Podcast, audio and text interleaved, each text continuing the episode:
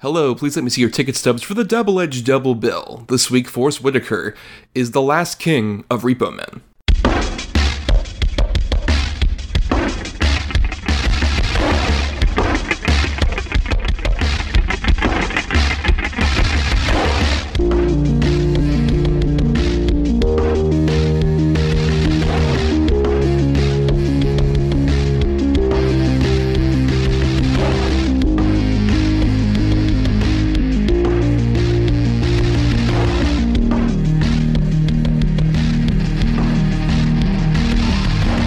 Each week, Adam Thomas and Thomas Mariani will come to the table to discuss the randomly selected yin and yang of a double feature. Then, both will have to pick a number between one and ten in order to seal their fates for the next episode. One will have two good movies, the other two bad ones. Let the chaos begin. I am Thomas Mariani, the clear king here of Scotland, obviously me, Thomas Mariani. And uh, I should say that um, Adam isn't here this week. We've had a lot of scheduling conflicts with this particular episode, uh, so he wasn't able to join us for this one. But in his stead, we have one of our returning favorites, a buddy of mine uh, for many years now, Tori DePina. Tori, welcome to the show. Hey, happy to be back. Yeah, honestly, I'm surprised you're here considering uh, you just had uh, your organs taken out of you because you were late on those payments. But you're still soldiering on despite being just covered in blood and gore. Thank God for the black market. Yes, for sure. But uh, we are here today uh, to discuss uh, Mister Forest Whitaker, which was shout out to our patrons, patreon.com slash DEDBpod. More on them later, because uh, uh, this kind of tied into the movie uh, Big George Foreman, which would have recently opened. Uh, that does not feel like a real movie every time I see a trailer. It's playing now, and I'm still just like, is this like a fake movie? If I were to get a ticket for it, it would just be like a fooled you would fo- show up for two hours. Yeah, I'm still in disbelief. Every time I see that trailer, it just, I don't know if it's like a Mad T V sketch or, or whatnot, but no, it's it's something serious, and uh, it's got Forest Whitaker in it. Hey. Yes, it does have Forest Whitaker, who is very interesting because I feel like Forest Whitaker is one of those guys where he has the career very much of like a character actor. He kind of has that like the sort of workman ability where like he'll do a lot of different projects, especially as of late, how many like weird like action movies that he'll just uh, pop up in, like in Taken three and shit like that. Uh, but at the same time, he has the gravitas and that kind of like respectability to where everyone still knows his name. He still is like well-known and respected as just an amazing actor in his own right. Yeah, absolutely. I always go back to kind of how he kind of terrified me as a kid in, in, in movies like uh, Jason's Lyric, which he's like, you know, he's his character he plays is kind of like the catalyst for the trauma, if you will, of that movie.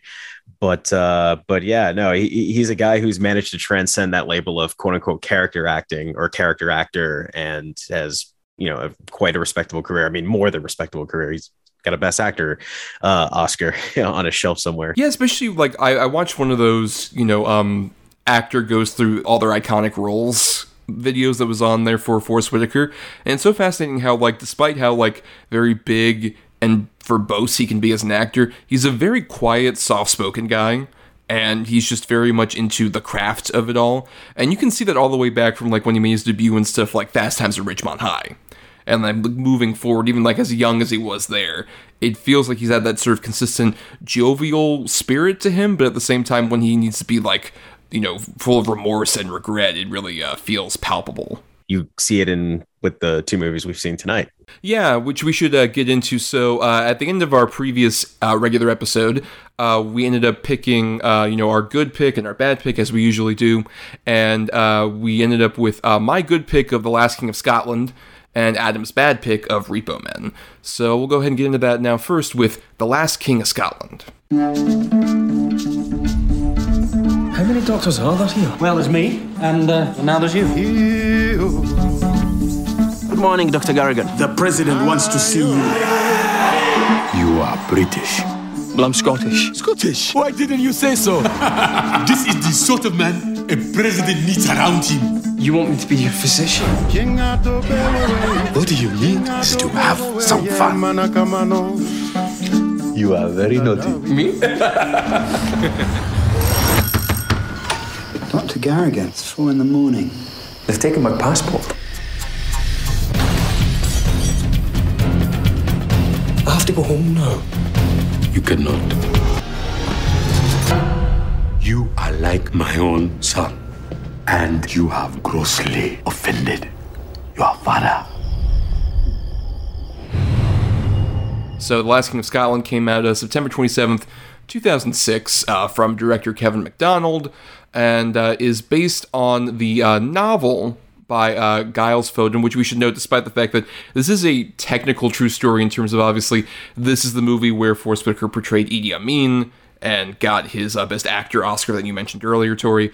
Um, it is still very much, uh, you know, loose in terms of, like, uh, certain elements of it, particularly uh, the The person who no one really talks about with this movie, who, despite him being technically the lead character of James McAvoy, is, like, kind of based on a couple of real people, like, different, like, doctors and stuff who were around Idi Amin and his circle, um, but uh, is not really a real specific person, which, um, I'll just say, as someone who, like, I picked this, but I had not seen it before, only just on the basis of, obviously, like, Forest Whitaker won his Oscar for this movie, and I was very curious to finally see it. And I think it's a real testament to Whitaker, whose performance is amazing, and I get why he won, uh, especially because I think he is single-handedly turns this movie over the edge from, like, kind of being bad Oscar bait. Because aside from him, Um, there's a lot of fucking dumb, stupid shit in this movie I really don't like. Same, because I actually hadn't seen the film until this week. Um, I know my parents had watched it when um, it was available for, like, rental. This, so this might have been, like, late oh six, maybe early to mid two thousand seven. And uh, I remember walking through and seeing the scene with the hooks, but that was pretty much it. Um, and obviously, you know, the fact that he won his Oscar uh, that year as well, which I think he beat uh, DiCaprio for Blood Diamond, amongst others.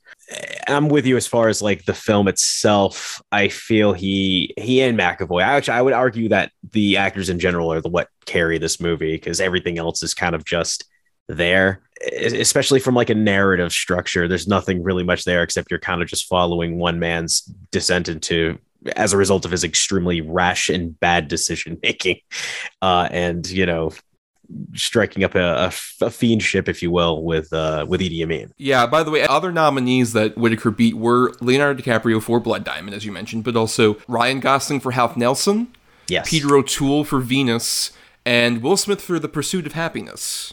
The first time he got a nom, well, no, not the first time, because there was Ali. Was the first. Oh, that's right. He did get nominated for Ali. Yeah, absolutely. Right. Yes, but this was, you know, during that time where he's like, "Oh man, I really want to win an Oscar," and he did, in a very interesting way. Absolutely. Yes, but, um, but yeah, I think to go back to at least the movie itself, I agree with you that all of the actors are pretty committed. Where aside from Whitaker, who we'll expound upon a bit later, um, I mean, McAvoy. This is pretty early in his career. This is, like, just after he played Mister Tumnus in Chronicles of Narnia, but it was before even, like, Wanted or any of the X-Men movies or Split, any of that stuff. And I think he's a very talented actor. I just think that he's definitely saddled with just the biggest problem of this movie, which is just the fact that we mainly, like I mentioned earlier, like, we start off with uh, James McAvoy, who plays the, the Scottish character here, uh, Doctor Nicholas Garrigan, as he randomly decides, like, you know, I, I'm tired of being in Scotland in the suburbs, I want to go somewhere else, and he randomly selects Uganda, which just leads him to go over to Uganda at this point in, like, the seventies. And he initially is with Gillian Anderson, who her and her husband are part of, like, a, you know, sort of medical uh, tent for, like, the citizens of Uganda. But then he ends up uh, having a chance meeting with Idi Amin and ends up kind of being roped into his circle. And I'll just say, especially, like, that first, I don't know, twenty minutes with, like, the almost will they, won't they affair thing with Gillian Anderson, I was really just like, what? This is what this movie is about? Really? Like, I don't give a shit. Go back to Forest Whitaker, and we eventually do. But centering the whole thing on him, it's that classic, like, Oscar bait thing. Oh, we can't focus this story on, say, like, an actual, like, Ugandan character, or even, like, a foreigner who's a black guy. We have to have the key focus of this white dude who is not really interesting at all as a character. I mean, from what I gathered from the beginning of this movie, uh, I'm angry at my dad because he doesn't completely accept my degree or whatever my line of work, even though we're basically in the same line of work. Um, he wants to fuck everything. I mean, there's that too. I mean, to be very, to be very blunt. I mean, literally opens with that, uh, and then to the thing with Gillian Anderson, which went fucking nowhere, like, to say the least. Hey, hey, she showed up on a bus later, and he was like, "Hey, remember me, Gillian Anderson?" And she's like, "Oh, fuck you, get away from oh, me." Man. And that's it. I know I shouldn't have, like, I don't know if, like, it was it was like the proper response was for me to laugh at that scene, but I'm just kind of laughing my ass off, kind of like, ah, you stupid fucking. I, I, I, it's hard for me to really feel for this character at all in this movie, and the fact that they decide to, and it's not even James McAvoy's fault. His performance is is really fucking good. It was definitely not on par with Whitaker's, but obviously the close second compared to, um, uh, you know, and I would say Kerry Washington third. It's just like I'm watching this the entire time, and I'm thinking to myself, man, it's like I'm I'm kind of with the racist British guy, and I don't want to be with the racist British guy for obvious reasons, but he's not wrong when he kind of throws it right back in James McAvoy's face when they have their little conversation where he's like, oh, now I need to go and get out of here. I was like, yeah, I mean, you were kind of living like, you know, enjoying this this power you were getting with being, you know, Idi Amin's pretty much doctor, confidant, whatever you want to call it. And now, you know, the it started to bite you in the ass a little bit. And now all of a sudden it's like, oh, no, now I need to leave. Now I need to go. And it's just like, I never really... I wish they gave us a character, one that we could give a shit about, like, to follow in this story. Honestly, like, this whole movie, like, especially when, when he ended up showing up later, like, uh, working with McAvoy, I was like, oh, wait, David Oyelowo. Why didn't we just follow, like, David Oyelowo's character instead of fucking McAvoy? Yeah, and he ends up being, unfortunately, he ends up being, I, I hate this shit. This is this is exactly why I didn't even like movies that came around this time that were, you know, use that, you know, Africa, like making these films in Africa, like Blood Diamond. I have issues with Blood Diamond, and I ended up having similar issues with this movie. It's just so Hollywood. You know what I mean? I know that sounds really half-assed to like have that be a criticism, but it's just like they didn't really feel like the film itself had any soul except when Forest Whitaker is on the screen. Like, he is the soul of this movie. He's the heart and soul of this movie. You feel it when he's being charming. You feel it when he's being psychotic. You feel it when he's being paranoid, you know, every which way. Like, he carries this film pretty much on his back the entirety for the two hours you're watching this. It's this weird thing where the director, Kevin Macdonald, is a guy who he came from documentaries originally. This is his first narrative feature. And I think like his shooting style, which feels very similar to like a lot of the sort of shooting style for like serious dramatic movies around this time, which is to say it kind of looks like that you wouldn't steal a V H S P S A. It's like, you wouldn't steal a D V D, the kind of thing with like the, the weird like contrast and the like different like the grain and stuff that's put all over for like the digital photography. It feels like it's trying to be a bit more, you know, like, oh, we're having this uh, sort of grounded documentary aesthetic, but then the screenplay constantly betrays that with a lot of the different twists and turns, particularly my big thing, the point where I was really just like, oh God, I don't know if I'm going to like this fucking movie. When James McAvoy and Kerry Washington fuck, I was, like, deeply upset. Just like, no, what? Wait, what? This doesn't make any fucking sense. Why is this happening? Yeah, so it should be, like, a thing where it's, like, you should probably start to get out of here, but it's, like, why did we need... What, what, why, why was the sex scene necessary? Like, what was the whole point? Was it just, just give him a love interest? Because... I mean, he didn't really like earn any of like those moments. It was kind of just like she, Kerry Washington gets treated just like uh, the actress in the beginning of the movie, and what almost happened to you know Gillian uh, Gillian Anderson. It felt like more of like an object or a prop or something like that, or a plot device, as opposed to like her own character. I don't know. I mean, you know, Kerry Washington saw, you know, James McAvoy help out her kid who was having a seizure, and she's instantly just like, I want to fuck. And it's like, really? That's that's that- it. It's exactly. Like, I was even doing stuff where I was trying to look in like stuff about her character historically. Um, the only thing I could really find was uh, something from her son, who's kind of a nut job himself. If you ever like look deep into his, you know, his Facebook page that I that was able to find out of it. But like, he said that like the portrayal, obviously the portrayal wasn't really accurate to what she was as a person or uh, whatsoever. I mean, she was heavily religious. She was really involved in trying to bring progress to, you know, to, Inga- to Uganda as like a, as far as like updating with trying to get better healthcare, trying to have like, you know, better connections with people like, like religiously. She was very spiritual. None of those things that you get from Kerry Washington's portrayal in this movie, or how they wrote Kerry Washington's portrayal in this movie. It's obviously not her fault. She's just doing her job. Yeah. Especially also when you find out like the story of like Idi Amin and how she actually died was like, she was pregnant from an affair. And then it was a Ugandan physician who had, they, she had sex with. And then he ended up trying to give her an abortion that ended up being botched, and she died that way. Um, and then he committed suicide, which is a bit more of like a tragic, upsetting story that had to happen. Uh, though the element that is true is admittingly an effective, upsetting moment uh, when James McAvoy discovers her body and how it's been returned and stitched together. That is deeply unsettling in a way that I think is authentic. And I think also works in like that sort of, the style actually benefits that particular moment. I didn't expect it to be that graphic, honestly. But um, I do actually, to go back to like when my parents were watching it, I do remember my dad having quite a visceral reaction to the film. Um, and he reacted highly at that scene. He was just like, oh no, no, I can't do this, like kind of reaction. And when I finally see it, obviously it's like, oh, I understand now. I get where he was coming from, you know, but uh, it's a very, um, man, especially considering the history of like Idi Amin in real life, I, it really just chilled me. Like it really like threw me off when I saw that. I was like, I did not expect that. I was like, oh my goodness. Yeah, yeah, for sure. It's very upsetting. And a lot of that, I think, obviously comes from, we should talk further, Whitaker in this movie. Despite like all these issues that we clearly have with what is around him in this movie, it is such an enigmatic performance from like the moment he does that speech when we first see him. Instantaneously, you're like, oh, I get why this guy is like sort of like a populist leader. To where it's just like, yep, that guy, like, he's the classic, like, oh, I want to hang out with that political leader. That means I'm immediately, like, behind him and love everything about him. And then as we learn more and more about, like, his own paranoias and his history and everything, it's just like, oh, God, this guy is, like, a human being in the way that you're initially attracted to. And then as you find out more, it's like, oh, you're a deeply fucked up, upsetting person who went through a lot of shit and now is taking down everybody who you find to have any kind of paranoia about. It's it's a genuinely amazing performance that one hundred percent I get why he won the Oscar for it. Oh, absolutely. Like I said before, him being charming, him being paranoid, him being downright a bastard, like an evil son of a bitch, a despot. You know what I mean? Every single scene that he is in, he does not, it's nothing is wasted with him. Stuff is wasted with the majority of the cast uh, in regards to this film, as far as like their characters.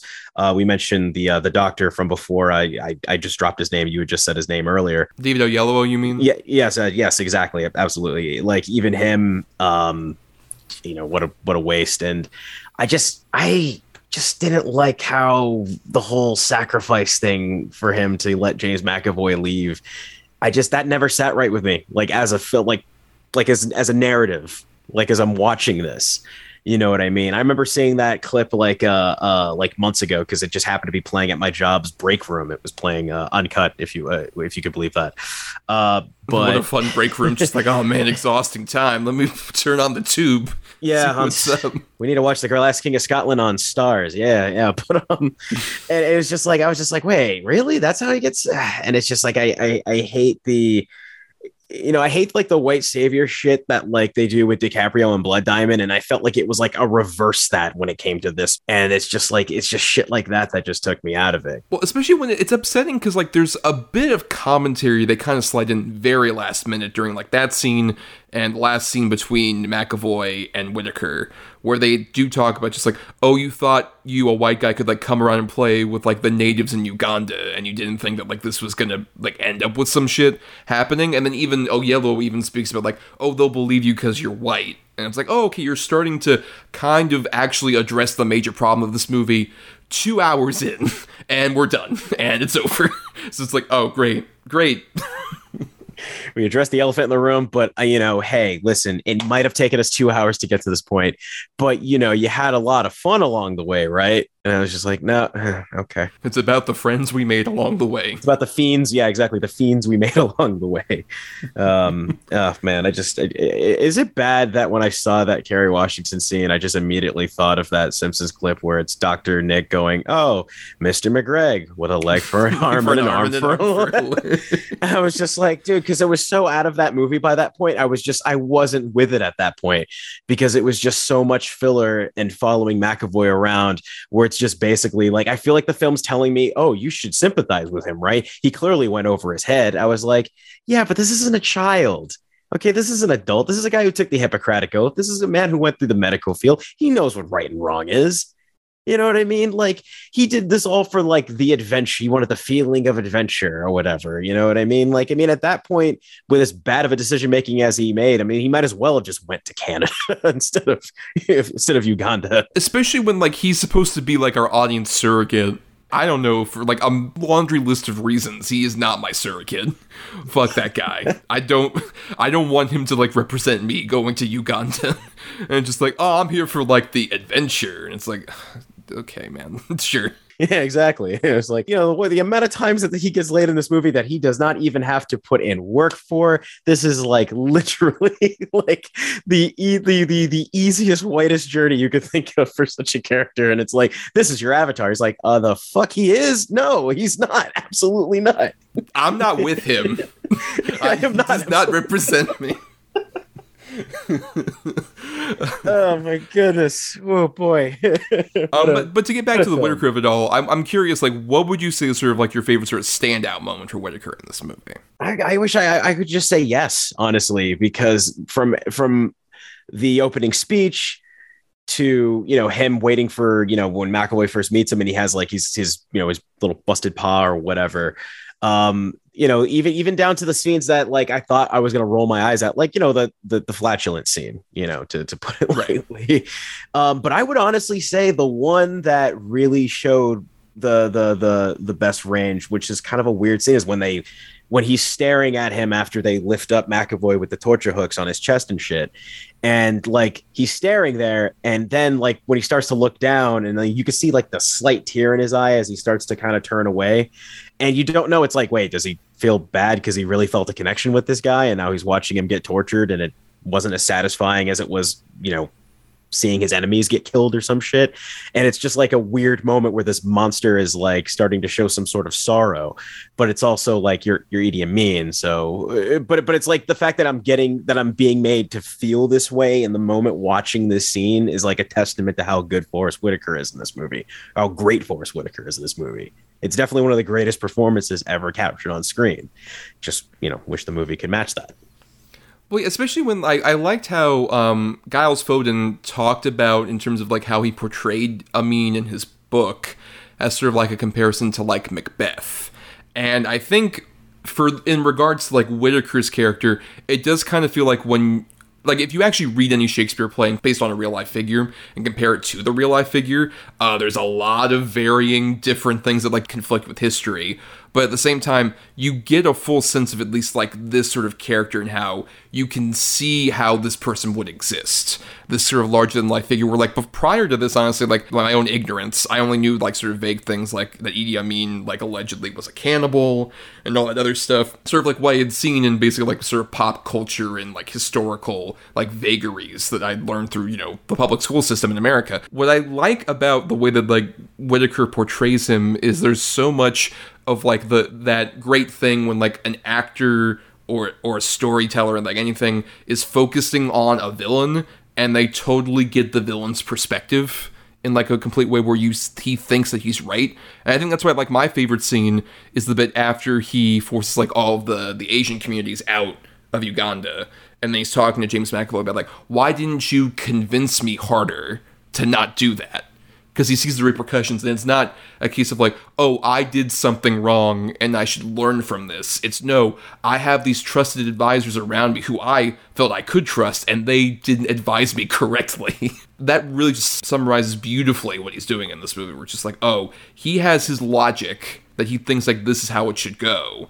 And it's like, no, dude, everything's just like falling the fuck apart around you, and it's your fault, but you have to find someone else to blame. But it feels so human and so like layered in that way, where I'm just like, this is such, that's why I think he's such a fascinating sort of portrayal of like a villainous character, and why I think Whitaker's like really the only person that could have like portrayed all of that. Oh, absolutely. You know, I mean, like that, that scene you spoke about, he's like, oh, you should have, uh, you know, persuaded me better. I was like, I feel like this is like a, I feel like I'm at my job right now and a supervisor's trying to pin the blame onto me, especially when that supervisor like an hour ago was like one hundred percent uh, uh, uh, confident and one hundred percent sure that I had made the right decision by kicking out all the Asians out of my country with absolutely, with, there should be, this is a perfect plan. I, I, I don't know, Tori, that was a boneheaded move of you. How dare you do that? Oh yeah, exactly. It's like, you should have, you should have, uh, what's, what's the thing where it's like, damn it. Like you just said, actually, it's, um, he, he brings all that to life in a way that I feel like only Forest Whitaker could. Nobody else could have brought in that, um, could have, could have brought in that life out of that character the way he did. Yeah, I think it just really shows the the variety uh, and the range of him as an actor, where you get like the cuddlier scenes that you mentioned, like the sort of like two bros hanging out scenes where you're kind of fooled into like, oh, you know, him and McAvoy, they're just dudes being dudes. But you, at the same time, it's like you mentioned, you kind of feel that sympathy for him. I think it's because Whitaker just, Whitaker's face is so beautifully like kind in a weird way, and like you're immediately invited, just like, oh, this guy wouldn't hurt me, he's like a big teddy bear, he wouldn't do anything to me. But then that teddy bear has like a knife in its paw and it fucking starts stabbing people, and it's like, oh no, what, no, not Teddy, not Teddy Whitaker, why would you ever do this, I can't believe it. Like that sort of betrayal, you feel that betrayal along with McAvoy, and then the way that the audience surrogate thing, that's the only time it works, where you feel that same betrayal with him in a way that's like very authentic. Absolutely. I mean, teddy bear, I don't know, I've seen, I mentioned earlier about the movie Jason's Lyric, and I was like, no, I've seen him portray Mad Dog. Okay. That that's why the entire time when I'm watching these scenes where he's being like jovial and happy, and it's like, it's just two bros hanging out. It's like, no, it is not two bros hanging out. I have seen this play out before. I have that immediate feeling in my gut that something terrible, dark, and horrifying is around the corner. I will not enjoy these. That's the thing with this film. It just made me like on edge the entire time. Like, I don't trust shit that's going on right now. You, I don't care how good you are, Forest Whitaker. I know what's around that corner, and it is uh, uh it, it's awful to say the least. And I guess, was there anything else besides sort of like Whitaker and like the actors that you liked about the movie? Would you say that this was at all like a decent, good pick because of those elements, or is there anything else that kind of like at least like caught your eye and didn't like lull you into a sense of like, what the fuck's happening? I mean, it's shot beautifully, I mean, to say the least. I mean, um, there was like a, like as far as like that kind of that yellowish like hue, I mean, or whatever, I kind of felt like I was watching a Tony Scott film without the the quick cuts or the obnoxiously, you know, fucking put in your face quick cuts, because it looks beautiful. Like the way it was shot was beautiful, and almost kind of like the, because you mentioned this guy was a documentarian. I haven't seen any other films by this guy whatsoever. I knew he made State of Play. I never saw State of Play. Those kind of like foreign policy, Middle Eastern type movies about America's involvement in shit kind of wore me out by the time Rendition came out, and I was like sixteen. So it's like, nah, I'm good. But when it, when it comes down to like how it's shot, I mean, it looks beautiful. I mean, it kind of has like that yellowishness you saw in movies like Traffic. As far as like from a technical standpoint, that's kind of like really what I like could say is like, you know, great cinematography. Um, because I, I really don't think the script was there. I really don't think the storytelling was there. I think it was just um, it was this is an actor's movie. This is like, you know, unfortunately, you know, it's a bad, it's got like a bad connotation to it, but it, it's Oscar bait. It just happens to be high quality Oscar bait because of the the caliber of actor involved. Yeah, I would say there's a couple of moments where I think, particularly whenever you see like Idi Amin amongst like the, you know, the, the regular folks in Uganda, I, I felt that kind of like, oh, this is where the authentic documentarian stuff works. Like, there's a bit where there's a bunch of kids who are like playing ball outside, and Idi Amin just like goes up to him, and they start like punching his like his hands that he has up and stuff like that. Those are the moments where I kind of felt like, oh, this feels like I'm just sort of like in the middle of this particular place and time, and it feels like pretty authentic. Um, and even like when you have certain like moments where it gets like grisly, like particularly the scene where like he has all those guys like captured and lined up, and they're like horribly murdered, I think is one of the better examples where that kind of Tony Scott-ism for, I think, works. Because I think a lot of this, I agree with you, has the flares of like a Tony Scott, but not as much of like the actual stylistic integrity of a Tony Scott, quite frankly. I could imagine, I think a Tony Scott version of this movie would be probably much more engaging and fascinating. Um, but yeah, I think, uh, you know, we got a whole other movie to talk about. So let's go into our final thoughts here. Tori, any final lingering thoughts on Last King of Scotland? Eh, nothing more than what I've already, uh, what's already been said. Um, it's a decent movie carried by a magnificent performance by a magnificent actor. Um, so an Oscar film, but you know what I mean? But, uh, uh, you know, but other than that, uh, I'm glad to have finally saw it, you know, finally kind of crossed that one off the, uh, off the old bucket list of films, if you will. Um, but yeah, I, I, I it's a, it was, you know, decent movie, magnificent performance, like I just said. So. Yeah, like I said earlier, I think the, the big thing I want to emphasize is this is the true power of Whitaker is his ability to like skirt this over into being a movie I somehow liked. Uh, because it has all of, like, the earmarks of, like, a bad Oscar bait movie that I would, like, normally just say, like, oh, fuck this shit. I'm glad it's kind of been forgotten to history. But this is one of those rare examples where, like, oh, the lead performance actually carries it. Because some people try and do that all the time with, like, movies where, especially where it tends to be, like, oh, the one actor won his award, but everything else wasn't really won. Like, I just recently watched Sense of a Woman, the Al Pacino movie, um, and a lot of people say, like, oh, that movie might be flawed, but Al Pacino's performance is so great in it, and I'm just gonna say here, no. Uh, that movie fucking sucks, and it's not a great Pacino performance. It does not carry that dumb movie over into being anything, like, watchable to me. As opposed to, like, Last King of Scotland, I think that's very much the case with Whitaker's performance. He's, like, so fascinating, enigmatic, and I get why he was sort of, like, the guy who not only won the Oscar, but that entire award season, he was just racking up, like, Golden Globe, BAFTA, like, all that shit, and it totally made sense why he kind of steamrolled, because it's an undeniable performance, and, you know, even if we had to get it in this uh, not quite that good package, I'm at least glad this performance at least was able to come out of uh, such a flawed overall product. Uh, but let's go ahead and get into our bad movie here with Repo Man. It's compact, it's safe, it's comfortable, everything you want in a new liver. The price, seven hundred fifty-six thousand dollars. Let me just reassure you that our credit department will find a plan that fits your lifestyle. He'll sign it. Everybody signs it. But what they don't tell you is if you can't pay the bills, some union man will break into your house and reclaim our property. I can pay. Sorry, that's not my department. My name's Remy. That's my best friend, Jake. We grew up together, and now we work together. Yeah, job's a job. We're always going to be Repo.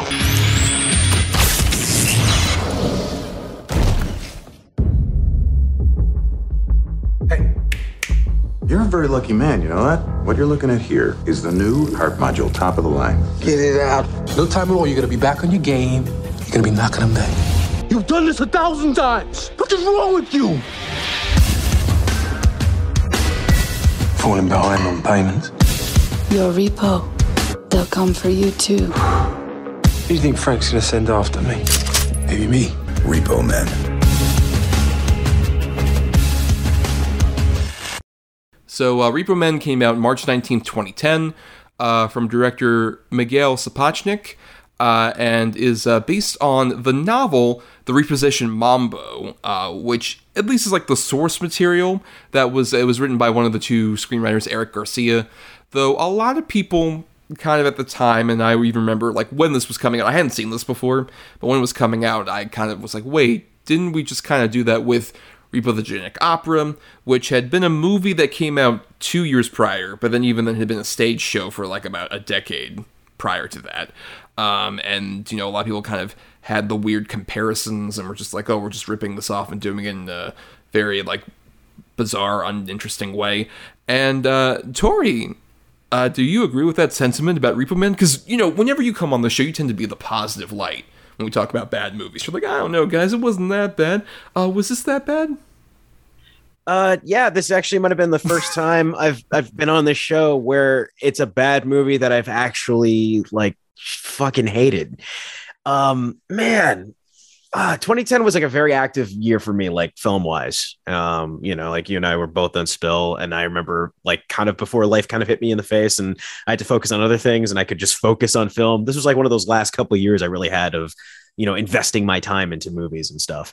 And I remember seeing a lot of the trailers for this film, and it made it look so fucking interesting, like a black comedy with Jude Law and uh, uh, and Forest Whitaker seemingly having great chemistry together in a film that's about repoing people's organs. This should be the shit. What's going what, like, let's fucking go. Let's watch this movie. I didn't get a chance to see it in theaters. Um, but like many films I watched in twenty ten, you know, Redbox, watched it. And I just find it funny that the two movies we've watched today are just basically Forest Whitaker being the world's shittiest best friend, because, man, This movie is like a fucked up SpongeBob episode. Like there's the episode of SpongeBob where he's like, yo, I'm going to live with the jellyfish. And then Patrick is so brokenhearted over it that he's going to literally try to catch him as if he's a jellyfish and force him into a jar. That is literally Forest Whitaker, this entire fucking movie. He is fucking psychotic. You know, if I'm going to get a live action Patrick Star, I think Forest Whitaker's a pretty good bet. If we ever make yeah. that unwise decision, I think that's a pretty good casting decision. I want to hear Forest Whitaker say, but I thought we were special. He'll win his second Oscar for Patrick Starr, I'm sure. Oh, my God. Oh, dude, I, I fuck this movie. it's, just, it's just like Jude Law is just an asshole, and he is like, he, it's weird because it's like, you know, that sort of like bully and then becomes best friend dynamic is something that like there's interesting shit this movie could have like the story could have told, you know, and it could have just had the repo organs just be kind of like a background to it. Like, you know, about people who come back from war and don't know where they can apply their skills into real like everyday life and like the feeling of loneliness and not having like that true friendship. And this film could have been like that friendship film, but it doesn't know what the fuck it wants to be. It wants to be like a statement on healthcare. It wants to be a buddy cop movie. It wants to be a black comedy. It wants to rip off like seven fucked up like crime movies. Like for one minute, it's like it's Old Boy. Then it's Repo! The Genetic Opera. You know, then it's Total Recall. And then it becomes Brazil at the end, especially. And then it, be- and then it becomes fucking Brazil at the end, yep. which is what yep. pissed me off when I watched it as a nineteen-year-old. And I'm still pissed off now as a thirty-two-year-old watching this film again. This it, It's just like this the only thing I was like, you know what, man, I'm glad my anger is still there when I see shitty fucking movies like this, because that's that's exactly what this is. But I, I there was so much potential. Jude Law and Forest Whitaker are so fucking good together. Like they are perfect together. They're just two douchebags doing a douchebag job, which is repoing organs. And I wish they kind of just stuck to that. You know what I mean? Instead of trying to be like, it felt like they have to make a statement on corporations or, you know, try to do like anything that had a message. The minute this film stops being a black comedy is when it stops being fun. And it's like twenty minutes into the movie. Well, especially when, like, that stuff you're talking about, I agree with you. I think the first twenty minutes or so was kind of like, oh, this could be a bit, like, interesting as, like, a dark satirical movie about the fact that, like, our main character, Jude Law, is a guy who not only, like, does this repo job, but kind of gets off on it, which I found fascinating. Like, him and Whitaker literally are doing stuff like they're they're having a big, like, barbecue at Jude Law's house. And then it's like, oh, shit, wait, uh, apparently, like, I just scanned around. We're off duty, but I scanned around. That guy is is uh, behind on his payments. Let's go ahead and fuck with him. Like, this guy who's, like, driving the taxi nearby. And they, like, repo him very quickly while this, like, family barbecue's going on. That is the stuff I'm like, okay, this is fascinating. And even we were talking about, like, oh, if it's trying to make a statement on corporations, making that movie where that guy who's your main character is making a statement in an interesting way that's still like is entertaining and fascinating. And I agree with you, like the chemistry between Jude Law and Forest Whitaker is definitely like, oh yeah, these are two people who should not be friends but became friends because like they established it's like, oh, they met during like the war and they kind of became best buddies. And it's like they know probably in their heart of hearts it's like, we're bad for each other, we bring out the worst in each other, but this guy's loyal to me, like we're buds, we can't not do that. Like there's a whole bit where they go to the bar at one point and Forest Whitaker talks about, like, you know what, man, I'd repo, you know, an organ from my grandma if I could. Don't tell her. But, I mean, I'd do it. You know, I'd, I'd fucking do it in a heartbeat. Like, that's a horrible, awful, shitty thing that anyone could say. But you get that chemistry with those two words. I see why they've be, had this friendship for so long. But I agree with you that, like, like specifically, it's all the stuff with once Alice Braga becomes a part of the movie as this woman who initially was, like, a nightclub singer that Jude Law heard. And then, like, him realizing, like, I don't even remember, like, how does he get a conscience in this fucking movie all of a sudden where he's like, oh, wait a minute, this is bad. I shouldn't do that. I think it's just, like, it's after his wife breaks up with him, basically. Then he just suddenly starts realizing, like, oh, wait, it's a bad thing I take organs. I shouldn't do that. And then, oh, this hot lady is, like, homeless now because she's trying to, you know, run away from, like, people who are trying to track down her organs. Oh, my God, what do I... Oh, what have I been doing this whole time? It's like, I don't believe that for a fucking second, dude. This is dumb. Yeah, it's like the movie decides... Like, it's like after the first twenty minutes, the movie got fucking scared of itself. Yeah. Like literally scared of itself because it was like, well, maybe we're just being too mean and we're being too black of a comedy. And it's like, no, you didn't even like you didn't even go past the fucking ten yard line. You're still in your starting part of the field. You're still in your starting end zone of the fucking field. You haven't done anything. You moved up ten yards. You've been stuck at the ten yard line. And the last hour and a half is you cont- like feeling bad that you went ten yards upfield, if using shitty sports analogies here. But like, I don't know. Like, I, I just wish this film could have, like, instead of falling into like stupid pitfalls and ripping off better movies and taking advantage of its leads, it, it, it decides to just do stupid shit like rip off fucking better movies and completely waste its leads. Even Alice Braga is good in it. I buy Alice Braga and Jude Law together as far as like being a couple. They have good chemistry. They have better chemistry than he has with the uh, actress who plays his wife. And, and I could almost buy him becoming like him getting a conscience, because it's like he now has to deal with the fact that he has like an artificial organ. It's like slowing him down to the point where he can't even do his job as effectively. And I wish they would explore that as far as like him post having the issue with his heart, having to get the heart transplant, having it affect his performance as both a repo man and as a salesman. They still kind of had an interesting thing they could have went there, but no, they just went with the whole like, well, he's going to have remorse now, and now he's going to slowly but surely uh, uh, rebel against the system. And I was just like, but you didn't even earn that. This is coward shit. What are we doing? Right, with you're this right. That's right around now. The time where they start to like, where it's like, oh, all of a sudden I'm affected, therefore I suddenly realize it. But even then earlier yeah. on, like the sequence where like he ends up getting that like fake organ because of like the accident he has with like the shocker and whatnot over R Z A, who is like this guy who like... Uh, is a musician that he likes, and it's like, oh man, wow, I, I guess I gotta extract this from you, but I love your dope beats. Fucking Jude Law come out there with his Tintin-ass hair, just like, oh, I love your sick beats, R Z A. We gotta, like, really collab here. Interesting, the R Z A Forest Whitaker reunion, weirdly, despite the fact they don't share scenes at all in this movie, is interesting. Uh, but, yeah, that like, that whole switch was just like, oh, all of a sudden, because I'm affected, I'm supposed to like, but you could even still go on like the dark comedy of that element where it's like, oh no, I care about myself, but I don't have like empathy for other people. That's the problem. It's like when Alice Braga ends up becoming that, even if they have chemistry, it still is just such a dumb fucking turn where it's like, well, I can't be with my wife, um, Melisandre from Game of Thrones, by the way, that's who that actress is. And oh, okay. yeah, yeah. Um, and it's like, oh no, I can't be with her anymore because she's disgusted by my sick fascination with extracting organs from people. Women, am I right? Um, but then they try and do like that whole thing where it's like, oh no, now I have empathy for Alice Braga, who has like several different like organs that she's had to replace, and now I feel bad because this hot lady who likes me now is like potentially gonna die because she sang a song, which I love that too, that it's like that it's a song that like is like a very classic jazz standard, and he's like, has anyone heard this song before? It's like Cry Me a River, right? It's that fucking song. And it's like, dude, yeah, everyone's heard that song. That's a very familiar fucking, like, jazz standard that anyone's heard at least once in their life. And he's just like, I've never heard this before. Like, sure, okay. Is this what love is like? No. But like, is this what humans call love? Can I repo these feelings? No, but I... oh, my God. Oh, why was this fucking cowardly piece of shit made?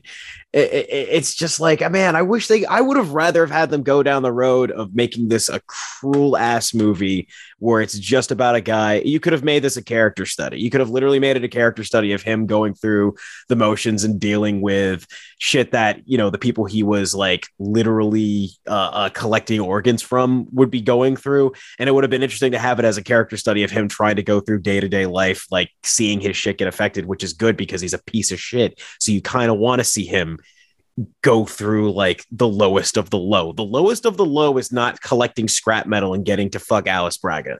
It's not. There's and, and then having like old boy rip off hallway fight scenes with knives and shit. Like there's no, there isn't. There's nothing I cared about this entire time. And I was just like, nothing, nothing I cared about. Yeah, we really need to address, like, so, spoilers for this fucking old-ass movie that you probably have not seen, don't give a shit about, everybody out there, but as Tori's mentioning, like, after they go through a bunch of things where they try and go into the black market, and they try and, like, get Alice Braga, like, new organs and stuff like that, they eventually get to, like, oh, we have to, like, do a face-off after a certain point where, like, Jude Law gets, like, knocked out, And he's like, oh, you know what? I gotta like go back to the main source. And then he has like this badass like hallway fight, and he kills a bunch of people, like Liev Schreiber, who's his boss, and like a bunch of other people down this hallway. And then the whole twist is like, oh, he has his happy ending, and he gets to like leave with uh, Alice Braga and Forest Whitaker. They like all go off to like this fancy island, and then it turns out, oh wait, no, this was actually a twist. Uh, because earlier on they had established this like new technology about like, oh, you can put this memory in your head where you think you're living in paradise for forever, and it's just like you're like in a permanent coma. And that's what Forest Whitaker has done for Jude Law after he basically like knocks him out like earlier in the movie. So the last like thirty minutes or so of this movie is actually a big dream that's going on. And like I mentioned before, it's such a ripoff of Brazil, but also like the key difference with like Brazil, where they have that kind of ending, is like the movie prior to, like, that sort of turn is actually, like, a very upsetting, dark, like, not Hollywood movie whatsoever. And then the Hollywood ending happens, and you're like, oh my god, like, this is t- taking a turn for the weird, and this doesn't really make sense with, like, what happened earlier, and it's because, oh, this is a fantasy. As opposed to pretty much everything after the first twenty minutes of this movie is Hollywood pablum bullshit. Like, just, oh my god, we gotta, like, get out of here. Like, me and Alice Braga, we're gonna face off against the world, and my buddy Forest Whitaker might capture me. I don't know what's gonna happen. And, uh, yeah, so that makes all that shit near the end where it's like, oh, it's a bit more over the top than what we'd seen before, but it doesn't actually work with, like, the way you made this film prior at all. Like I said before, this movie should have stayed mean. If this movie stayed mean, made it a character study, made it hard about him being able to carry on his job. And then like the ending is like him harvesting all of Alice Braga's organs for one big score so he can get back in the good graces of his company. I would have rather have had that shit happen than like the fucking ending to Brain Candy.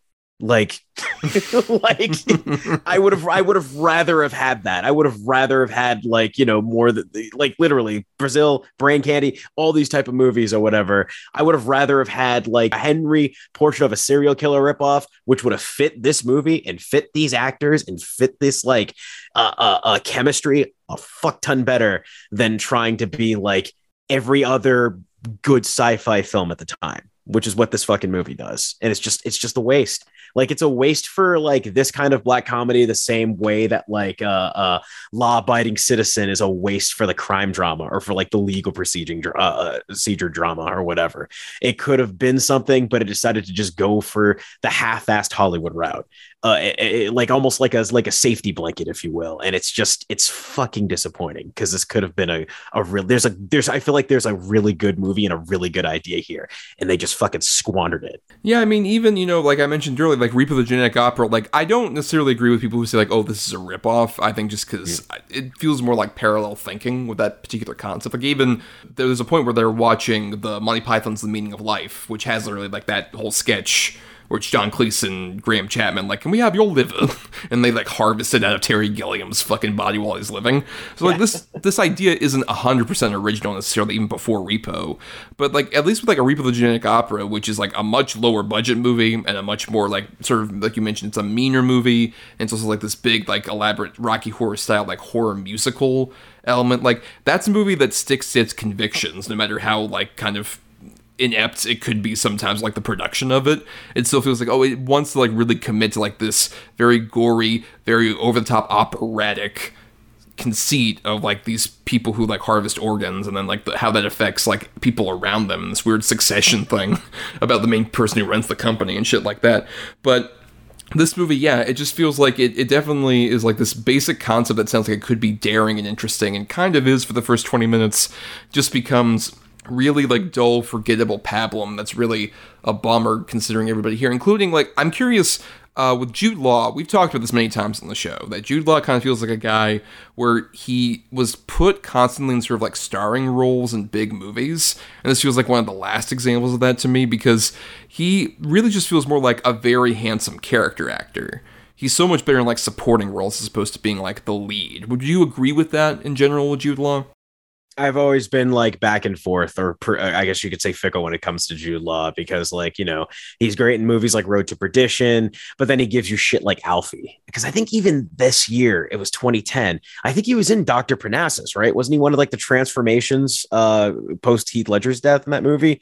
Because it was him, fucking uh, uh, Johnny Depp. And Colin Farrell, right? And yes. Colin Farrell. Yeah, exactly. So it's like, it's not like, you know, him being a character actor isn't something out of the ordinary. I mean, I think after Alfie, everyone kind of knew what he was. Because it was particularly that two thousand four where it was like, it was Alfie, Sky Captain, which I love. Yeah, sure. Okay. Yeah. Um, he did like six different fucking movies in two thousand four where they tried to make him like, you're the new hotness, you're the biggest guy, as opposed to, like, I agree with you that like the roles that made him work are like Road to Perdition or A I. I love him as like Gigolo Joe, pe- stuff like that, where he's yep. a supporting character and he's amazing at it. He's just like, it's that trouble where it's like, oh no, you have the handsome face, so we have to make you the lead. It's like, no, man, that's not what he works as. And I think he's gotten more into kind of like, yeah, if I'm going to be the lead, it's going to be in something a bit weirder and a bit more off-center, as opposed to, you know, like this, where it feels like, oh, we got, you know, it's a, you know, a thirty million dollars budget movie back when Hollywood made those. So now we got to like have you be like the star and we have to like market the whole movie around you. It's like, nah, man, he doesn't need to be that. So what you're saying is we need to make a Sky Captain sequel. Uh, I mean, you know, you could probably make a, a similar comparable looking movie at this point on your home computer with that. Um, but, but yeah, I don't know. This one, um, it's a bummer also considering Miguel Sapochnik is actually a pretty interesting director in terms of like, he's mostly known more for television at this point, because he's a guy who's directed like uh, a lot of Game of Thrones, like particularly some of the bigger episodes that people are aware of with Game of Thrones. Um, but also like a, a bunch of other things like House of the Dragon recently, um, Master of Sex, True Detective. Like he's a guy who's like very accomplished in television, but he's only done this. And then the next movie he did was fairly recently, that one Tom Hanks movie where he builds a robot companion in the post-apocalypse, Finch. Were you aware this movie existed? I'm a, I, I wasn't aware until I looked at his filmography, because I was like, what other movies did this guy do? Because I could see something of a vision when I'm watching Repo Man. And then I saw this movie called Finch and it was like an Apple original. I was like, well, no wonder I don't watch anything right. The Apple. I'm not sub to that but, shit. Oh, that's why it doesn't exist. It was released on a streaming service you had no one really fucking subscribes to unless they watch Ted Lasso. Like, that's it.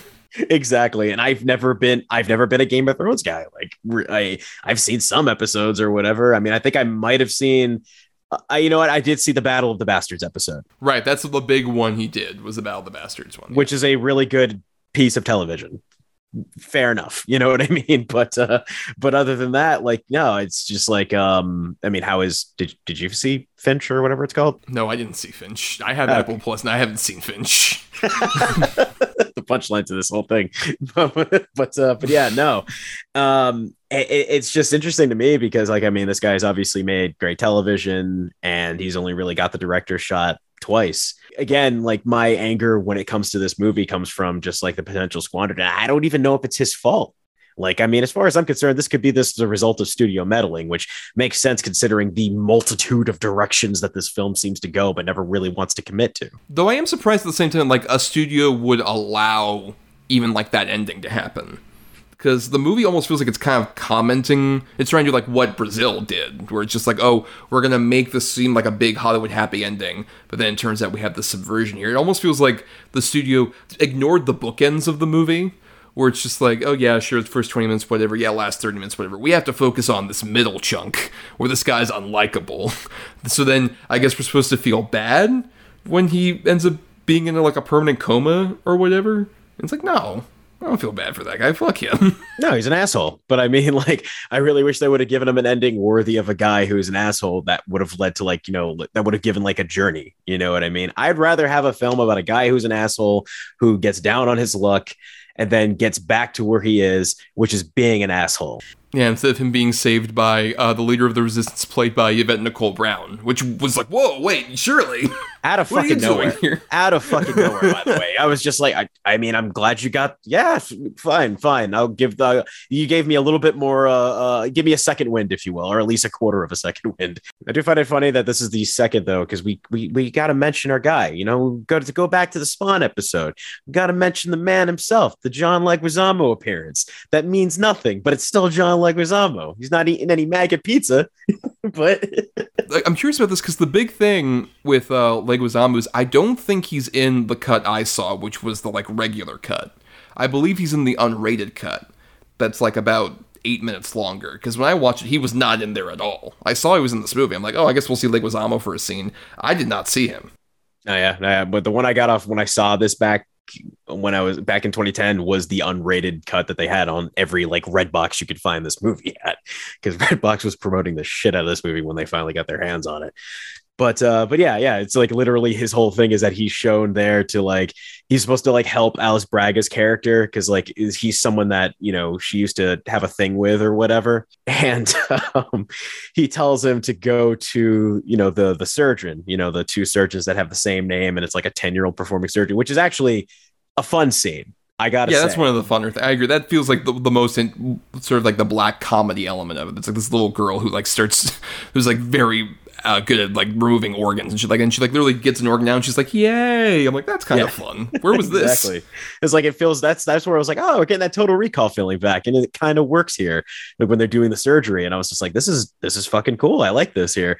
But that's the lead into the fight where Whitaker like knocks uh, Jude Law out, is because they go back to his apartment and they find his organs completely like repoed. And that's because he, he owed money too, or owed, you know, shit. And Forest Whitaker came in and just repoed the fuck out of him. So he's he's he's, he's a plot device again. We were talking about plot devices earlier. He's just a plot device. So, yeah. But but before we close out, I am curious. Like, what do you think sort of works for um, Whitaker here? Where like it definitely feels like he's kind of like third build, but he doesn't have like a lot of screen time. But do you think he sort of makes the most out of even like a lesser movie like this? Absolutely, because I mean, the thing that I buy it throughout this entire movie is that he loves being this guy's best friend, even though, like you said before, they're fucking bad for each other. That ending scene, the thing that I do like about it is the fact that he is indeed filled with sorrow, that he is essentially killed the quality of life for his best friend from a thing that was ultimately his big plan to keep his best friend. His plan to keep his best friend fucking failed. And that's sad. That's like a really sad fucking thing, even for psychopaths like those two, you know. And I and I buy the and I was like, I kind of sat there the whole time and I was just like, huh, you know, it's a damn shame they couldn't, uh, you know, just did the thing together, did the heist together. But then again, you know, you wouldn't get the whole like shitty subplot of Jude Law trying to, you know, redeem himself or whatever the fuck this movie was trying to tell me. But as far as Whitaker's performance himself, he's one half of like the great leads that this film has, because like I said, I buy that they're best friends. I believe that they're best friends, and I believe that he wants to stay his best friend in this line of work. And um, that's the one thing, the one positive that I'll take away from that ending. Immediately, he knows that he he done fucked up. He doesn't have his friend anymore. And he's going to have to, you know, like in the show Cowboy Bebop, he's going to have to carry that weight. And that came through clear through a shitty ending. But, you know, it came through clear nonetheless. Yeah, it's a real testament to like Whitaker's um, abilities as an actor, especially that like he can make such a like nothing character actually have a lot more of that pathos that you're talking about. Even as like they're going around and doing like the the real seedy shit, like they go around and they spot that one guy who's like eating a hot dog and it's like, hey, you better pay your stuff by like uh you know in two days, or else we're gonna get you. And it's like, oh yeah, um I, it, the check's in the mail. Like, sure buddy, sure it is. Like, he feels authentic, like, oh, like he's embodying perfectly like the asshole kind of cop character, which I think that's the thing is like, oh, when this movie tries to like kind of differentiate itself from like where it's like, oh, we're gonna do something different with like this sci-fi satirical dark comedy conceit, and it's like, I don't know, this feels more like a generic cop movie than it does like interesting satire, which I think is like the biggest bummer. And I think Whitaker tries his best within that. Even Jude Law does. Like, this cast is like not, you know, sleeping through it necessarily, uh, but they can't really do much. And those are my final thoughts. Unless, Tor, do you have anything to add as final thoughts for Repo Men? No, not really. Um, anybody who thinks that this movie, and I have, I have seen some of your Letterboxd reviews, people, and I have seen these YouTube clips of you people claiming that this is some deep, profound fucking movie that Hollywood uh, was keeping under wraps or under the hatchet. No, this was Hollywood. This was twenty ten. This was a Hollywood sci-fi film in twenty ten. Try not trying to be deep, but it was trite. OK, don't fucking defend this. How dare you fucking try to defend this film as this like underrated cult, like could be cult classic. It doesn't deserve to be a cult classic. It deserves to be shat upon because it's a piece of shit and a waste of time. Yeah, Fuck that's that's movie. the big thing. Is like that's the big thing is like whenever, because like there's this, this sort of continued like I'm and I'm very much like I support at least the idea of this, where it's like, oh, I want to return to a point where like Hollywood would make thirty million dollars budget movies like this. because like the thirty million dollars budget is kind of like wasted away as Hollywood has gone either for we have to have a two hundred million dollars giant blockbuster, or we can do like five million dollars or below budget like Blumhouse. Very small budget movie that we know will make money as opposed to, I don't know, if we spend more than that, it's not going to really like work out. And like, I want to like go back to that kind of period, but at the same time, going back and seeing like, you know, a decade plus later, like, oh, this like small movie that like, it wasn't a big blockbuster, so you all didn't see it. It's like, uh, no, I think people didn't see it because as it turns out, uh, it was pretty fucking bad. I think if anything, these are the kind of movies that killed that kind of like fun middle mid-budget genre movie that Hollywood used to make. Kind of these movies that are like, oh, these are like not leaving any kind of blip on the radar, so just kind of like a waste of time and money for the studio. So like, oh, we can't do any more of these. It feels like it's kind of like one of those examples where it just feels like, yeah, if anything, this is one of the problems where it's like, if you're going to make one of these thirty million dollars movies again, if we want to have more of those, we got to make them at least like fun and interesting. Not the best movie ever made, but just like kind of fun and junky, but in a way that's at least kind of like has some personality and is interesting as opposed to like this very much dreck. And I agree with you, it's uh, fucking bad. For sure. To the people out there that like want to hold this film on a fucking pedestal, want to watch a thirty million dollars movie that actually gave me false hope as a fan around this time, District fucking nine. Watch District nine. That's your right. thirty million dollars film that got Oscar nominated, shoved its foot right up the ass of Hollywood with all the big budgeted bullshit that was coming out of two thousand nine. This film came out of nowhere. It was a, it was, a, it was, it, it, that's the movie. That's, that's the film, the film to have your kind of your rebellious front as far as putting something on a pedestal to say, fuck Hollywood too. Or even like, if you want to do that with like a movie that's out like now that you could support, if it's like still in like a local theater to you, Beau is Afraid. That's a thirty-five million dollars budget movie that is very much like an anti-mainstream movie on every single regard, and it's amazing, and I loved it. And that's like a true, like, giant middle finger to, like, whatever you think, like, Hollywood perception is. That's an amazing movie. So go, like, support that instead of just being like, remember Repo Men, though? That was cool. It's like, no. Fuck that. Go see the Ari Aster movie. Do that instead. For the people who's like, oh, this was a deep statement on healthcare. I was like, Saw six came out, like, not even six months before. And that was a yeah, movie that, that actually is a much better statement on healthcare for sure. Exactly. Genuinely, one hundred percent. But, you know, let's get into the weekly segment, the Double Redo. Double Redo. Double Redo. Double Redo. Double Redo. Double Redo. Double, double, double, double, double. Redo. That works. So the Double Redo is a segment that Adam and I usually do in which uh, we recommend one good movie and then dissuade you from one bad movie related to the topic. Uh, I have two options, and so does Tori. And so we'll uh, go ahead and uh, I'll start off here uh, with my two for Forest Whitaker, where uh, my good pick is um, a movie that I hadn't seen until fairly recently, but I thought was pretty great. It's called A Rage in Harlem from director Bill Duke. Yes, Bill Duke of uh, Predator fame, amongst other things. The actor has a very robust directorial career. I recently talked about Deep Cover on the segment like about a month ago. We did our Lawrence Fishburne episode, and um, I've I've only seen like this one and Deep Cover, and I'm starting to realize like, oh yeah, Bill Duke's kind of like a very underrated director, because basically A Rage in Harlem, um, it takes place in uh, nineteen twenties era Harlem, um, and uh, we mainly, uh, we initially focus on, like, this group of gangsters. Uh, it's a mostly a black cast, and it's, like, this group of black gangsters in the middle of, like, a big deal, and all of a sudden, uh, the cops storm in and start shooting up the place, their, like, hideout, and so everyone starts running around, including uh, Robin Givens, who uh, plays this gangster's moll of a woman character, um, who ends up, like, vacating the premises over to Harlem uh, because she's looking for this gold trunk that's in one of the apartments down there in Harlem. And along the way, she ends up running into Forest Whitaker, who plays this morgue attendant who's very, like, sort of religious and very, like, soft-spoken, very nerdy, and uh, ends up, you know, shacking up with him as a way to kind of get into his apartment building so that she can end up stealing that big gold trunk. It's really not available to stream, and it's such a bummer because I think this movie is kind of amazing. I think it's it has some issues where you can tell that the original script was trying to be a bit more comedic in tone, and I think it doesn't, like, the comedic stuff kind of works, but I don't think it's, like, nearly as interesting as, like, when it just becomes, like, a really fascinating sort of, like, noir crime movie that's, like, so fascinating to watch, especially with Whitaker, who I think is, like, the best of the comedic stuff, because he literally was, like, very nerdy, very nebbishy, shy, and just like, oh, I, I want to trust in Jesus and everything, but the moment Robin Givens uh, comes into his life, and uh, they have an amazing, very weird sex scene in which you literally see, like, a one whole shot of, like, Robin Givens, like, all, like, from her head all the way down to her bare ass, and then Forest Whitaker licks one of her cheeks. It's kind of sexy, but it's also just bizarre and weird, but kind of awesome. And the thing is, it's got an amazing stack cast besides, like, you got Givens and Whitaker, but also Gregory Hines is in here.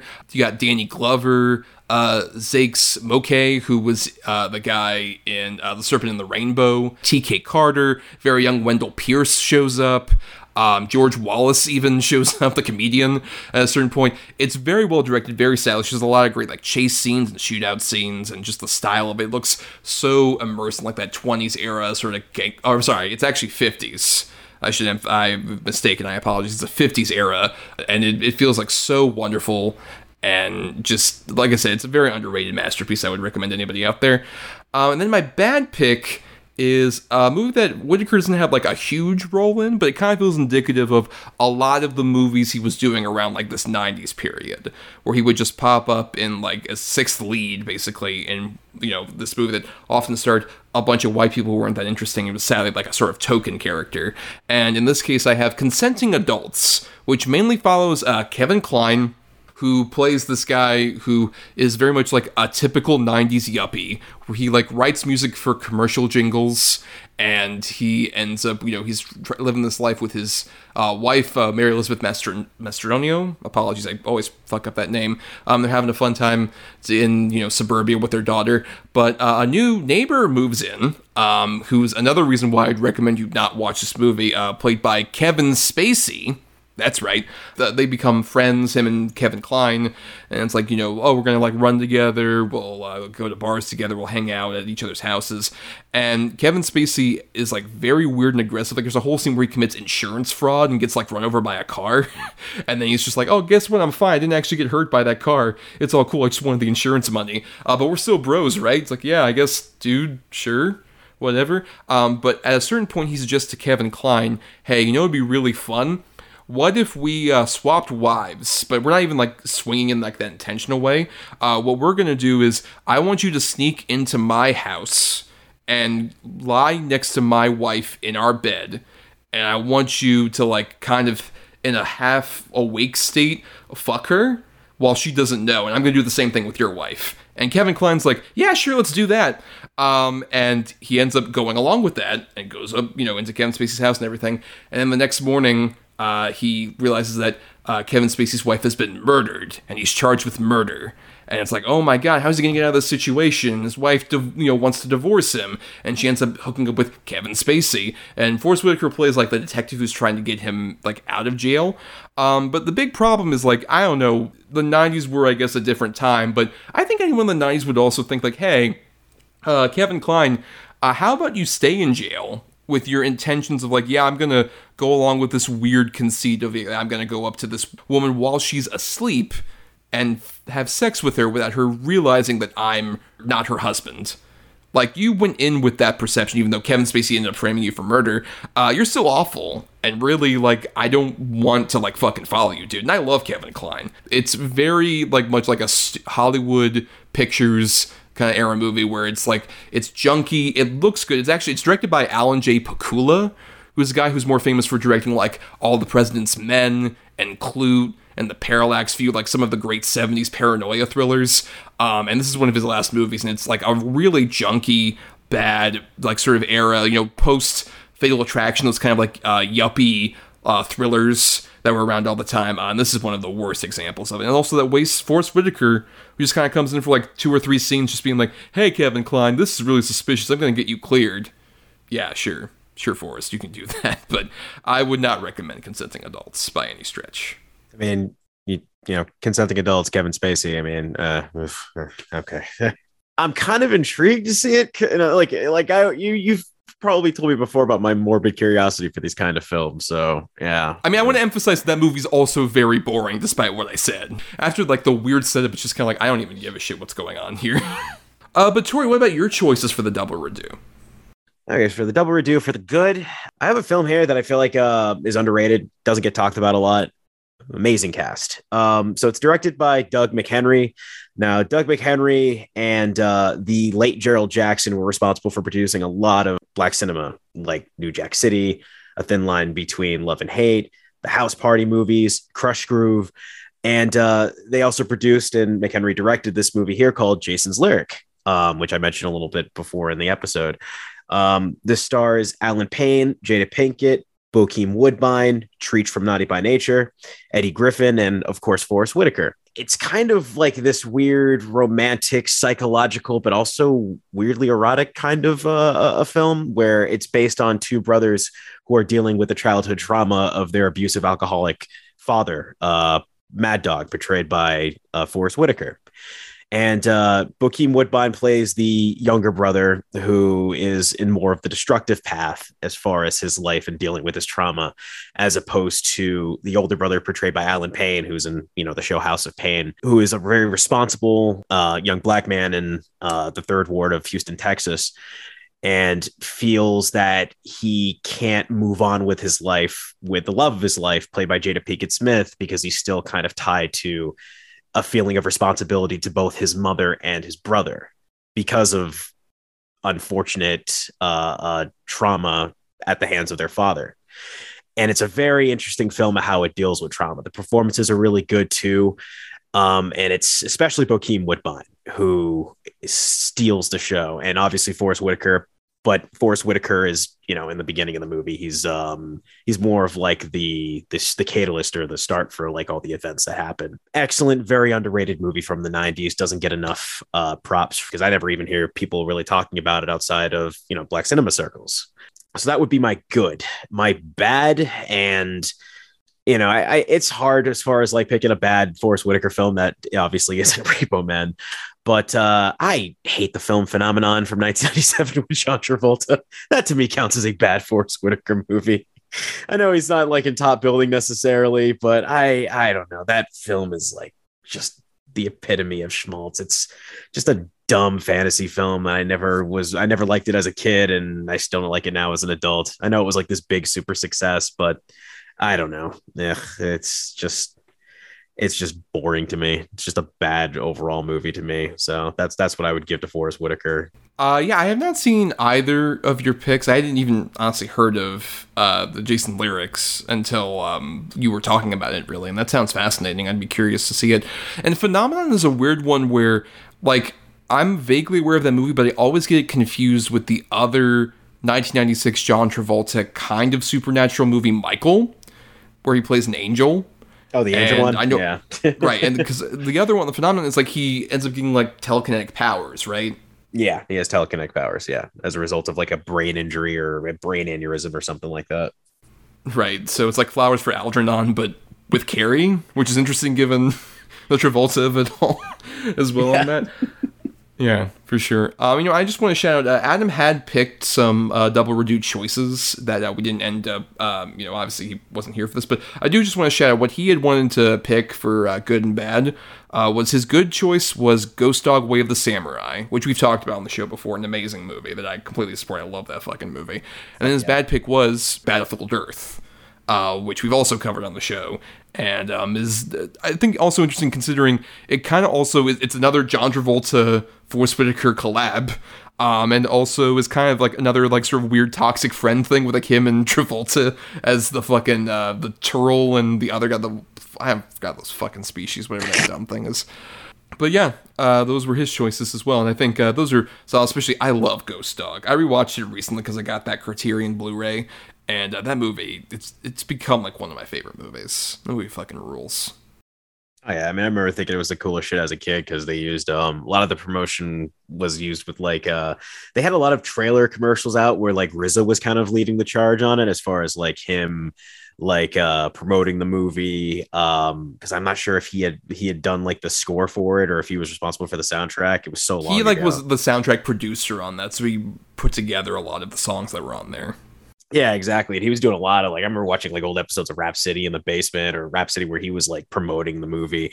And it's so, ah, dude, it's so good. And it's like, I feel like it was just not appreciated at the time, but I'm glad that it has like this status, this, this like cult status. And even people at the time who appreciate it. I remember even Ebert really appreciating and singing high of its praises. So there were definitely people who were like, you know, putting it out there, but what a classic of a movie. For sure. For sure. Uh, but let's repeat our titles for anybody out there in case you want to, you know, add some to your watch list or remove some. Um, the good pick that I had Uh, was A Rage in Harlem, and the bad pick I had was Consenting Adults. And then Adam's good pick was Ghost Dog Way of the Samurai, and his bad pick was uh, Battlefield Earth. And for my good pick, Jason's Lyric.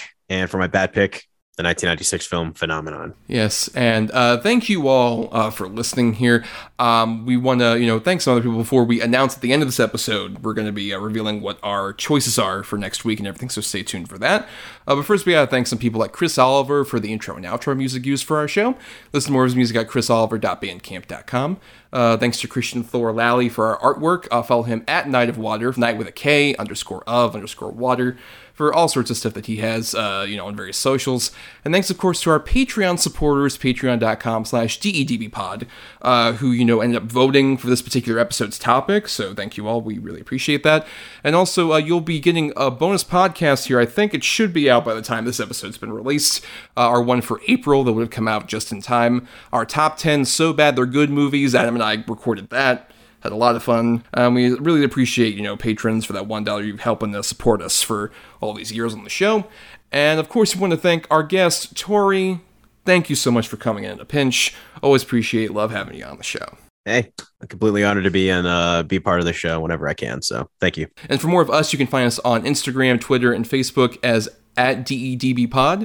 And also you can uh, submit feedback to us, uh, double edged double bill at gmail dot com, all spelled out. Or you can submit like on, you know, those uh, various different socials and stuff. And uh, you can find me on Twitter and Letterboxd at Not The Who's Tommy. I also do some writing at both mariani thomas dot wordpress dot com and film dash cred dot com. And follow Adam. Uh, he's on Instagram at Atom or Adam. That's A T O M underscore O R underscore A D A M. And uh, he's Swanson on Letterboxd. It's S C H W A N D T S O N. And, uh, you know, to follow us and listen to, like, so much of our, uh, what we've recorded over the last, you know, several years, subscribe to us on Apple Podcasts, Stitcher, and other podcasting platforms. If you're listening on Talk Film Society, you want to listen to all the other great shows on the network. And uh, you can also dig into our archives and our Podbean main feed for, like, you know, over two hundred episodes, even before we joined Talk Film Society. And nothing else, if you can't, you know, support us uh, on the Patreon, the one dollar can be tight, we we understand. It really helps out if you just rate, review, or simply share the show around, because it gives us more visibility. And uh, now, you know, usually at the end of episodes, uh, we end up uh, picking randomly a good and a bad pick, and we would usually have Tori pick a number between one and ten for them. Um, but we're going to do something a bit different here at the end of this episode, because um, we initially announced we were going to do a special edition sort of topic as our uh, fifth anniversary topic, um, but things have changed a bit, uh, where we are going to cover at least one movie we've covered before on the show. That was the plan with special edition. Uh, we were going to do, uh, you know, a good movie uh, that we would have picked here, and then also Tango and Cash. Um, but some recent events have kind of changed things, where one, Tango and Cash we're still going to cover because the patrons voted for it uh, on our Patreon. We're going to be doing a commentary in May for that, um, and I, so we'll end up doing that. Um, but we ended up deciding, like, you know what, um, we're going to forego a topic, even doing a bad pick, uh, because, um, you know, this interesting, Tori doesn't even know this. Um, the next episode of Double Edge Double Bill is going to be the last one. I'm not joking here, I'm not doing anything like that. Uh, Adam and I kind of came to the mutual decision to have our fifth anniversary big blowout. Um, we're going to end the show there. There'll be more explanation on the particular episode. Stay tuned for next week. Um, it's going to be our big final blowout, and we decided, like, you know what, let's just do two picks we really love. So uh, we're going to end up doing Heat, which we have done before on the show, and that's one of Adam's favorite movies, and then we're going to do probably my favorite movie of all time. I've talked about it many times on the show, and, you know, given the last episode, I wanted to finally cover Little Shop of Horrors nineteen eighty-six. So we're going to be covering both those movies, going to be having a lot of fun, and, as I mentioned, ending the show on that particular note. Well, um, that took me aback, that took me aback there. Shit. Um, yeah, I'm sorry. I, yeah, I didn't tell Tori about this before. I kind of hinted that something was going to be revealed. Like, yeah, uh, I'm, I'm sorry I sprung this on you. But you know what? You were a very gracious last guest host, Tori. I really appreciate it. I loved every single time I was a guest host on this show the last five years. Um, I'm glad to have had the friendship with you the last, like, I God, man, what decade and a half of my life at this point, and then yeah, meeting Adam. Yeah, I know. And meeting, of course, through you, meeting Adam. Um, and every time I was on the show, I always had the most fun, you know. And it, it's it's weird because I always felt like every episode I was on, I always got, I always felt like I got more comfortable. I was a lot, you know, more confident, you know, speaking about movies or just having, you know, these chats, if you will. And um, yeah, I. I was, I'm honored that I was always a guest on the show, and uh, I'm always going to be thankful for that. Yeah, um, I'll say this much. Uh, stay tuned for the next episode. We will at least be talking about, um, it's not necessarily going to be the end of a podcast on this feed to some degree, um, but it will be at least the last one of sort of the double-edged double bill duo, as it were, uh, doing the show. We'll explain more next week uh, when we cover, like I said, Heat and the nineteen eighty-six version of Little Shop of Horrors. We'll be wrapping things up for this particular show. Um, and just stay tuned. We'll be discussing more of our plans next time on that. But until then, everybody, we just recommend you keep all your organs intact for next week.